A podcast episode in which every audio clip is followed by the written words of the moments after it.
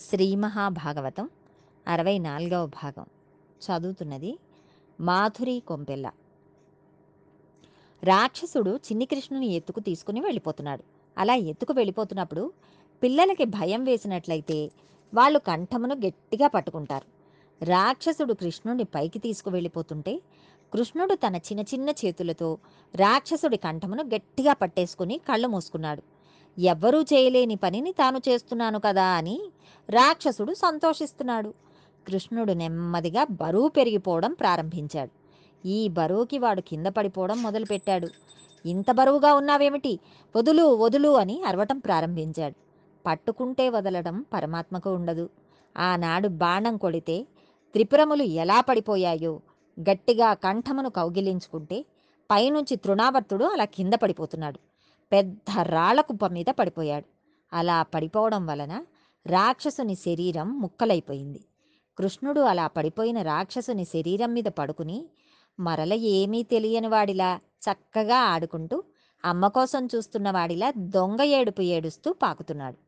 తల్లి చూసింది ఏమీ తెలియనివాడు భక్తుడైనవాడు పరమాత్మను నమ్ముకున్నవాడికి ప్రమాదం ముంచుకు వచ్చేస్తే ఈశ్వరుడే ఏదో ఒక రూపంలో వచ్చి తన భక్తుడిని తాను రక్షించుకుంటాడు.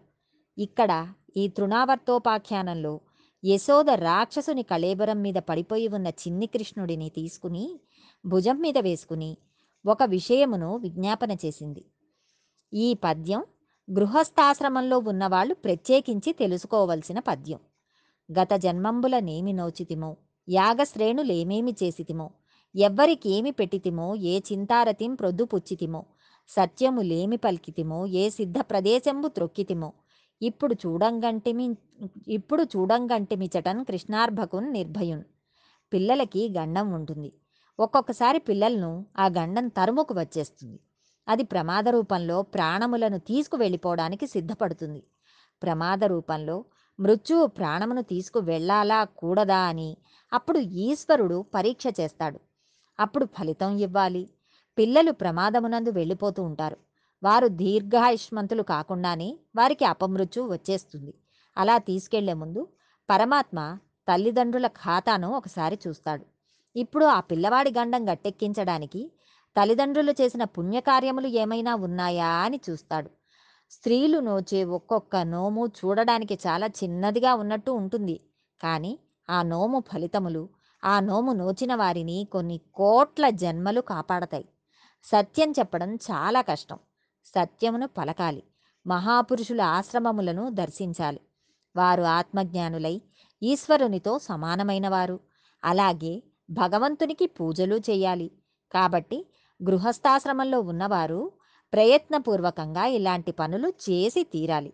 ఈ మాటలు చెప్పి తల్లి యశోద పిల్లవాడిని తీసుకుని పొంగిపోయి ముద్దులు పెట్టుకుని నాన్న నేను బతికానురా నువ్వు దొరికావు అంది. చిత్రం ఏమిటంటే ఎన్ని మాటలు ఎన్ని లీలలు జరుగుతున్నా యశోదకు తెలియదు. వీటినన్నిటినీ చేస్తున్నవాడు కృష్ణ పరమాత్మ అని తెలియనక్కర్లేదు. ఈ లీలలో అంతరార్థం ఏమిటి? తృణము అంటే గడ్డిపరక దానికన్నా తేలికైనది ప్రపంచంలో ఉండదు. ఆవర్తనం అంటే తిప్పుట. తిప్పేది ఏది? తృష్ణ. తృష్ణకే తృణావర్తుడు అని పేరు. గృహస్థు పుణ్యం ఖర్చయిపోతూ ఉంటే మరల పుణ్యమును సంపాదించేసుకుంటూ ఉండాలి. అందువలన ప్రయత్నపూర్వకంగా మరల పుణ్యం చేసుకుంటూ ఉండాలి.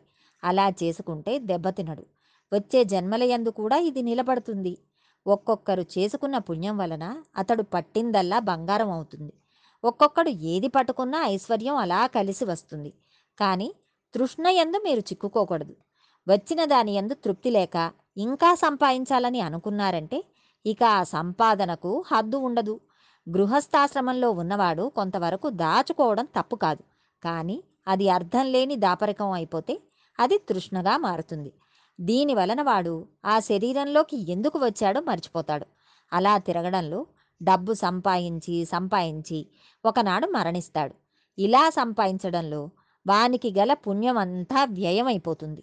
అందువల్ల వీడు ఉత్తర జన్మలలో దరిద్రుడు అవుతాడు. మీరు వంద రూపాయలు సంపాదించుకున్నట్లయితే అందులో కనీసం ఐదు రూపాయలు పుణ్యం నిమిత్తం ఖర్చు పెట్టి తీరాలి. మరి ఉత్తర జన్మకు పుణ్యం అవసరం కదా? అందుకని ఈ ఐదు రూపాయలు మీ పుణ్యం ఖాతాలో జమ చేయబడతాయి. దీని వలన ఉత్తర జన్మలో అన్నవస్త్రములకు లోటు లేకుండా సంతోషంగా బ్రతకగలుగుతారు. కాబట్టి ద్రవ్యమును సంపాదించడం ఎంత అవసరమో అంత జాగ్రత్తగా ఖర్చు పెట్టడము తెలియాలి. అది తెలియకపోతే మనిషి పాడైపోతాడు. డబ్బు సంపాదించు కానీ తృష్ణకు లొంగకు. తృష్ణకు విరుగుడు తృప్తి. తృప్తి వస్తే తృష్ణ ఆగిపోతుంది. తృప్తి లేకపోతే లోపల తృష్ణ రగులుతూ ఉంటుంది. ప్రయత్నపూర్వకంగా మీరు వెనక్కి తిరిగి చూసి ఒక వయస్సు వచ్చిన తర్వాత కొన్నింటికి చెక్ పెట్టకపోతే ఆ తృష్ణ కాలుస్తూనే ఉంటుంది. తృప్తితో తృష్ణను గెలవగలగాలి.